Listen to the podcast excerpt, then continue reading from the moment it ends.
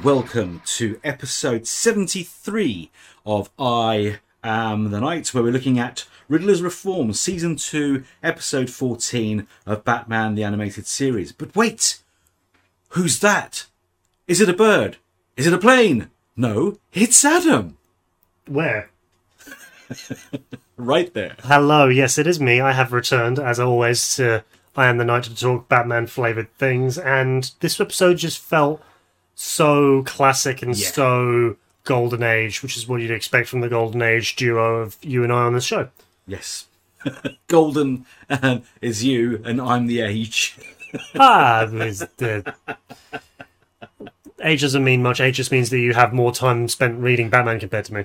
Oh yes, and uh, as you said, vintage classic Batman, and I- I'm really glad you brought up the Golden Age. But this episode to me reeked of the Silver Age silliness. Obviously, the Golden Age still had some dark moments before the horrible comics code and uh, censorship reared its ugly head and made everything wacky and uh, crazy. And the way they actually involve the giant props prevalent of the Silver Age in the story in a real world way that makes sense it just makes me think thank you alan burnett paul dini and randy rogel for this wonderful story. And thank you for dan dan Riba for one of the best directed and best looking episodes i've seen in a long long time. It did capture that uh, stark realism of this vision of Gotham that we've seen so consistent across every episode up to now, as well as the giant Gold and Silver Age um, oversized props, the oversized TV, and the immense sticks of dynamite that I'm not sure super realistic, but still just so satisfying to see that you can just forgive it. oh absolutely it is it's such a tip of the hat to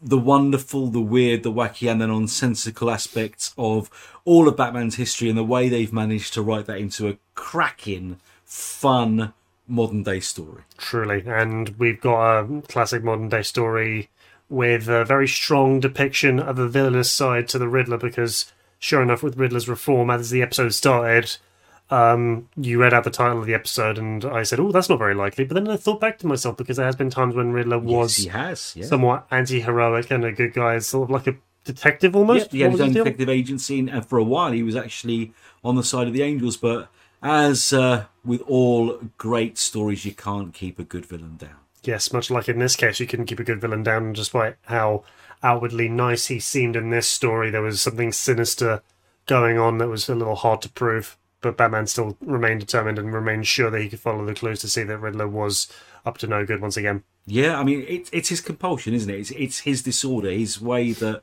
he needs to prove himself smarter than everybody else. He needs to leave those clues. Uh, that's what makes him a candidate for Arkham rather than Blackgate. Yep, he has that sort of clinical planning and meticulous dark genius that means that, sure, he would eventually feel the need to do something dark and sinister just because he needs to show that he's the smartest and he's the best. Yeah, absolutely. I, I'm always really happy when we get a Riddler story because if, if I'm not mistaken, he's your favourite Batman villain, isn't he? Oh no, that's the quality of Batman's Rogues Gallery. It's just too close. He would have been my favorite a few years ago, but um, the quality of the Rogues Gallery is so good that there's something lovable about nearly everyone for me. yeah. I think they're all so strong and so well realized compared to any other fictional heroes sets of recurring villains. Because I, I myself coming from a world of uh, classic video gaming, I think of like your old timey platformers, like characters like Mario, Sonic, and Zelda and Link, there would there was only ever really one, maybe two villains to each of those characters. Your Bowser's, Yes. your Eggman's, your Ganondorf's. Um, Metroid fought against the corruption, Samus rather. Um, Master Chief always fought against the Forerunners and the things that built the Halo Halo rings. But uh, yeah, I'm used to like iconic, clear villains, but I don't think Batman does anything quite uh, by halves. All of his villains are so strong, so evocative, and so well rounded that you can't help but love all of them for different reasons. Yeah, greatest rogues gallery in fiction, bar none. Truly. seriously, bar none.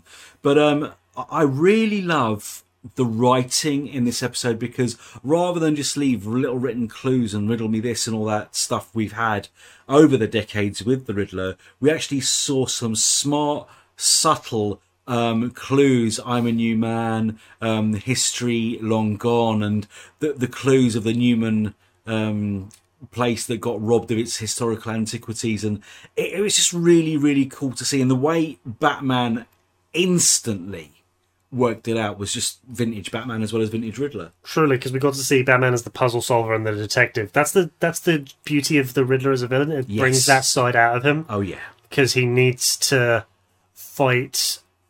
I think it was in an episode of Batman the Brave and the Bold where he once said that he has to fight each villain in ways that that would actually work. Yeah. In ways that in Yeah, yeah. using their own methods against them, he can outfight Bane and cut off all of the venom pl- pipelines that feed him his uh, his super strength.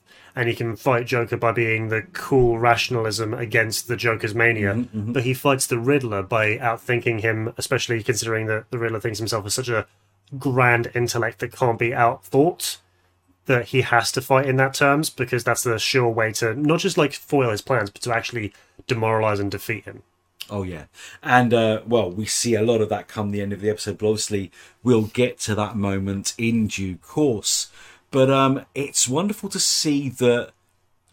uh, It's kind of sad as well that if he wanted to, if he really wanted to, if he could fight the compulsion, Riddler could reform and have a life outside of crime fighting. That's a little bit heartbreaking for me. it is because the the way that the old benefactor presented Riddler's situation right at the beginning of the episode oh I couldn't I couldn't fake a brand this clear just like the intellectual that bested Batman and just got the bright garish colors for a toy company that wants to sell puzzles that is genius marketing. Oh, that makes total sense. Um, obviously, of course, be working for a toy company that is a great writing choice from the creative team just to really market it back to the Saturday morning audience. But still, that level of like forethought and that application in the real world is feels so realistic. Yes. Whilst still somehow tying itself back to the Saturday morning audience, Mm-hmm. while still showing just a true side of the Riddler that makes us feel sad that he doesn't actually have that avenue back because he's just so stuck in his ways and stuck in his own mental illness. Absolutely. Because in a way, he would actually have been better off reforming, working for Wacko Toys, which again is a genius name in and of itself because because of his psychosis, because of his, his, his mania, he, he is a little bit sadly wacko.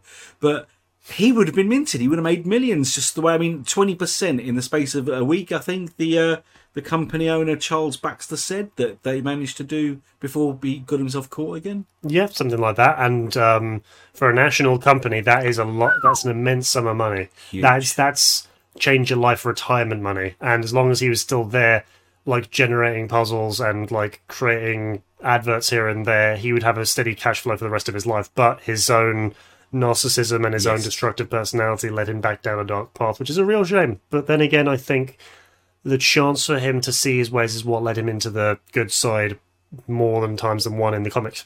Yeah, absolutely. It's it's sadly um, we saw it coming, but it's still. I mean, the, the quality of the writing. It still felt like, oh, Edward, why?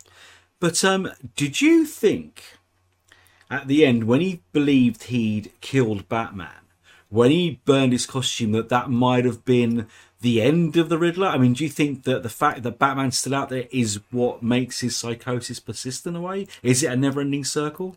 Possibly, I'd like to think that um, that him throwing away all of his greens was his way of just like turning away, becoming Edward Nigma, and becoming the toy designer and the personality behind Wacko Toys and all Yeah. their puzzles. But I also think that, especially considering this is an early version of the Riddler, I think it would have led to him relapsing as though he were an addict Yeah. potentially. I think he would have eventually gone on to do something because he would have got complacent in that job designing toys and he would have got bored. So he would have needed the rush of outsmarting law enforcement and outsmarting whatever other vigilante pops up by committing more crimes like that. Uh, But without Batman there to stop him, his crimes would have escalated further and further still. Absolutely. At least until Dick Grayson was old enough to resume the mantle, I guess. But hey, that's a parallel world story for another time, I guess. But this story, um, again, I want to go back to the brilliance of the writing and the direction. Scenes in the rain, thunder, lightning, and everything that goes with it. Beautifully atmospheric episode as well as a vintage swashbuckling action piece. we got real sense of like a gritty and like naturally oppressive Gotham. Yeah. I don't know what the storm and the heavy weather sort of symbolize, but like that moment right at the middle, right where we got uh, Batman and Robin staking out that one place and the rain coming in, coming in sideways. Um, we're from the UK, ladies and gentlemen, trades and non-binary, so we're used to rain. Uh, according according to legend, it rains here uh, eight days a week, to quote the Beatles. But um, it's not actually true. We're just very aware of it as a as a country, but still we are aware of all rain of all kinds. And when rain comes in like that, it's something to just sort of take note of. And we saw that couple just chase after their umbrella, after it turn inside and out Yeah, and flew little away. touches like that, which weren't What- necessary but really lovely. Just shows how strong the weather was and just Mm. like a great bit of realism because a lot of people can relate to a, a visual like that. But still, it just gave this uh, level of realism and atmosphere that just made you feel like you could see how bad the weather was at that in Gotham at that time. And it showed Batman and Robin as like staunch heroes for doing their duty without any real evidence that Yeah, uh, Nigma was up to his dastardly ways again, but just staking him out through those elements because they're big darn heroes. yeah. But as well, I mean, it, it's it's a it's a trope with any real detective fiction that sometimes evidence is the icing on the cake, but you've got to go with your gut instinct. And Batman knew, unlike um, adventures involving Two Face, where he still thinks something of Harvey Dent is in there that he could possibly save, he knew Riddler's compulsion, Riddler's um, mania would resurface, and he couldn't reform. Batman just went with his gut, and as 99% of the time, he was spot on accurate. Yeah, I think if the news hadn't presented the break-in at the the antiquities gallery, and if he hadn't have been able to put the clues together, I think he probably would have believed that Riddler had reformed for a time. Yeah. until more clues started to line up. I think he would have realized it and made the connection eventually, but still would have been like, okay, uh, this is all plausible. I'll keep him on my watch list, but if he's actually working for this toy company now, I'll ease off. But no, hearing the evidence of the the antiquities break in and lining up all of the words, just knowing how the Riddler works with just like the subtle, like, ah, I'm I'm implying this, but not saying it outright. Look how smart I am. Yeah. He knew that he could be suspicious of him once again. Absolutely. I mean, this whole episode, um, we get the impression, and he more or less says it. Riddler says that, that the Batman is his nemesis. Batman is his ultimate um, evil to, to, to, in his eyes. But I actually think that Edward Nigma's own worst enemy is actually Edward Nigma. Yeah, that's definitely true for a lot of um, people of his mental capacity. There's a certain level of narcissism there. He has to continuously prove what he's like, how smart he is, how superior he is, and that will lead to him challenging himself more and poking the bear that is Batman till eventually Batman bites back and proves that he is a greater intellect, which then spurs on his need to continue to prove himself. And it is a vicious cycle. But that's true for a lot of people in that mental frame, Yeah. unfortunately. Absolutely, absolutely. Um, again, with the weather and the, with the Batman and Robin tracking Nigma down to his hideaway, we get some fantastic visuals. Like I said, once they get getting out of the rain, a beautiful moment where Batman and Robin walk into the room, and even though Robin's in the reds and the greens, you can tell that it's a darker tone, possibly similar to what we saw Chris O'Donnell wear in, in Batman Forever. And all you can really see is their eyes and hints, outlines of their costume. It's a beautiful image when they walked into that room. It was really because uh, with the weather backdrop, it creates the old uh, gothic horror imagery and the stuff of like true horror, the stuff that Batman portrays. Because if you're going to talk about Batman Forever, uh, as marmite as the film is, I don't hate it, even though I recognise in a I love that movie. in a lot of ways it's very strange. But one of the moments that everyone agrees is excellent is the bit where Chris O'Donnell's Robin goes out to try and prove himself as like a big shot uh, hijacking and Jerry, uh, no, um, uh, joyriding the Batmobile. That's it. And then he gets into the fight with that neon-colored street gang, Yeah. and then all of a sudden Val Kilmer's Batman spreads his wings, and they all crap themselves and run away Yeah, absolutely. that's that figure of fear, that immediate oh no, it's Batman, we're out. That is such a strong visual that is so consistent with the character that we see in another great moment in this episode. But it's just still that moment when we get the silhouettes and the uncertain shapes is just so great to see, and it's something that I hope is a part of Batman's character forever. Yeah, I mean that that's the classic Batman, that figure of the night.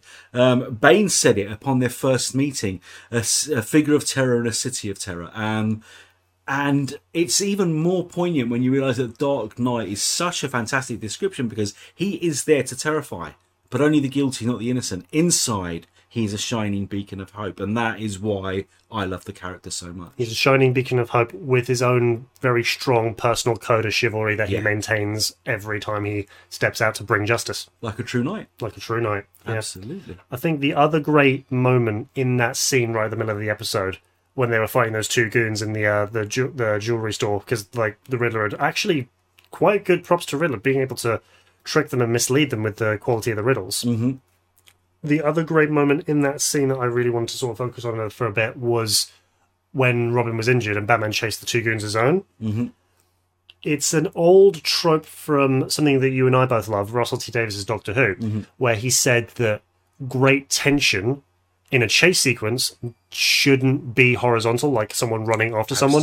It should be vertical. Indeed. like for moments like that, it just makes me think of like He used when that a lot. he used that a lot because it is a great dramatic Mm. device. Like if you ever think of like the beginning of Speed, like when they're in the elevator shafts, Absolutely. or in that episode of Doctor Who where they're in the uh, window cleaner's washer car, just like in this episode, it builds great tension because when you're running for someone, you're just running for someone. You go, you're running a race. You're getting to an end goal. When you're going up and down, you have to worry: are they struggling to get up somewhere, and are you worried they're going to fall? So it builds great tension that I really felt in this episode in that specific scene.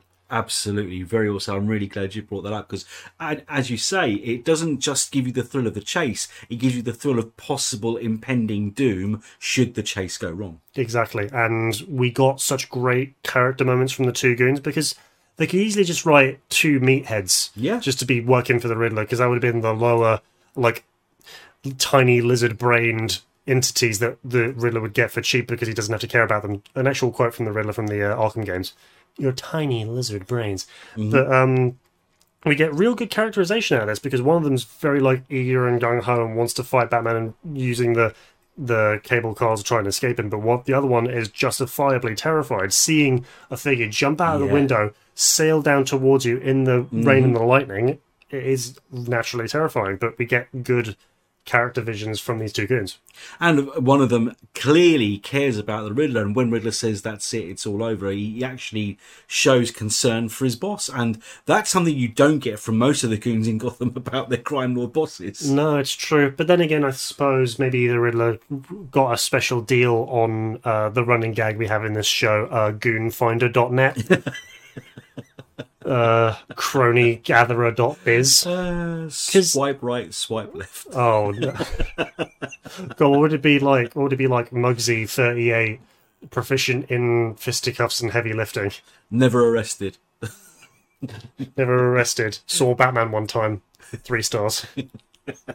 Can you imagine? No, I feel like in like 21st century comics, that has to be a thing. I'd imagine a character like Calculator would curate a, a Do you know what? like you that. took the words right out of my mouth. I said, if anyone's behind something like um, Hyragoon.net, it would be someone like Calculator. Because- yeah, because- Absolutely. Because Calculator is literally just like the oracle of bad guys. yes. Yeah, the Flash will be out of on. Central City for a while, so your plan is safe to proceed. Uh, now for my fee, pleasure doing business with you as a wizard. Stuff like that.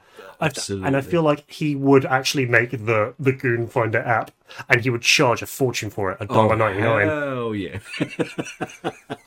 Sorry, you look at the App Store and you see anything above like fifty pence. It's Yeah. a it's a fortune. Yeah, indeed. Uh, and who pays it? Apple users. Um, sorry, uh, let's not get political. it will be political in about thirty years. It will be the corporations that get to name galaxies. Indeed. Uh, well, if they haven't started already. Yeah. Uh, So um, let's then go to our regular moment. We do this every week where you and I look at the episode as a whole and bring out the good, bad, the ugly, the things that stuck out about this episode. Riddler's reform. Well, seeing as we don't have any uh, noteworthy cast members to sort of bring up, seeing as we've got the repeat performance of The wonderful John Glover. Oh, Yes. brilliant. as the Riddler, just the stern seriousness, but also that zany ma- mania of someone trying to prove themselves as an intellectual. Yeah, I'm really sorry because I haven't seen your notes, and we take detailed notes when we watch these episodes to talk them about them back when we record these episodes. I'm really sorry, but I'm almost certain I'm going to pinch yours again. Mm-hmm. Just that wonderful moment where Batman is always in control of the situation because there's that moment at the dinner party where the Riddler uses the radio Two-way to radios. two-way radio just to make Batman sound like an over obsessed nutcase, and then starts to humiliate Batman. But then Batman turns it around, makes sure that he is left with a threat, and leaves through the window on a crash of lightning to still feel terrifying. The fact that Batman maintained that level of control is just such a cool. Yeah, we know who the hero is. We can't hate this character sort of moment. Oh, absolutely. And that was a moment I was definitely going to bring up. It's so beautifully done where Riddler's got the whole crowd laughing at Batman. And Batman just turns around and literally says, Listen, um, the truth will out. And then thunder, a bolt of lightning, and he's gone. And it was beautiful. Yeah, that that's definitely one of my standout moments for this episode. No shadow of a doubt. But for anyone who may not have listened to all our previous episodes, for shame! What were you doing? Get on that, please. Um, John Glover is a- legend in the industry, uh, live action and voice acting, and great um, nerd cred as Jason Woodrue in Batman and Robin um, for his sins, and of course Lionel Luthor in Smallville. This guy's been in so many things, and he is to me just like every voice actor in this series is. He is to me the Riddler that I try to emulate when I read these comics in my inner voice in my head, and when I read them to you when you were a wee nipper.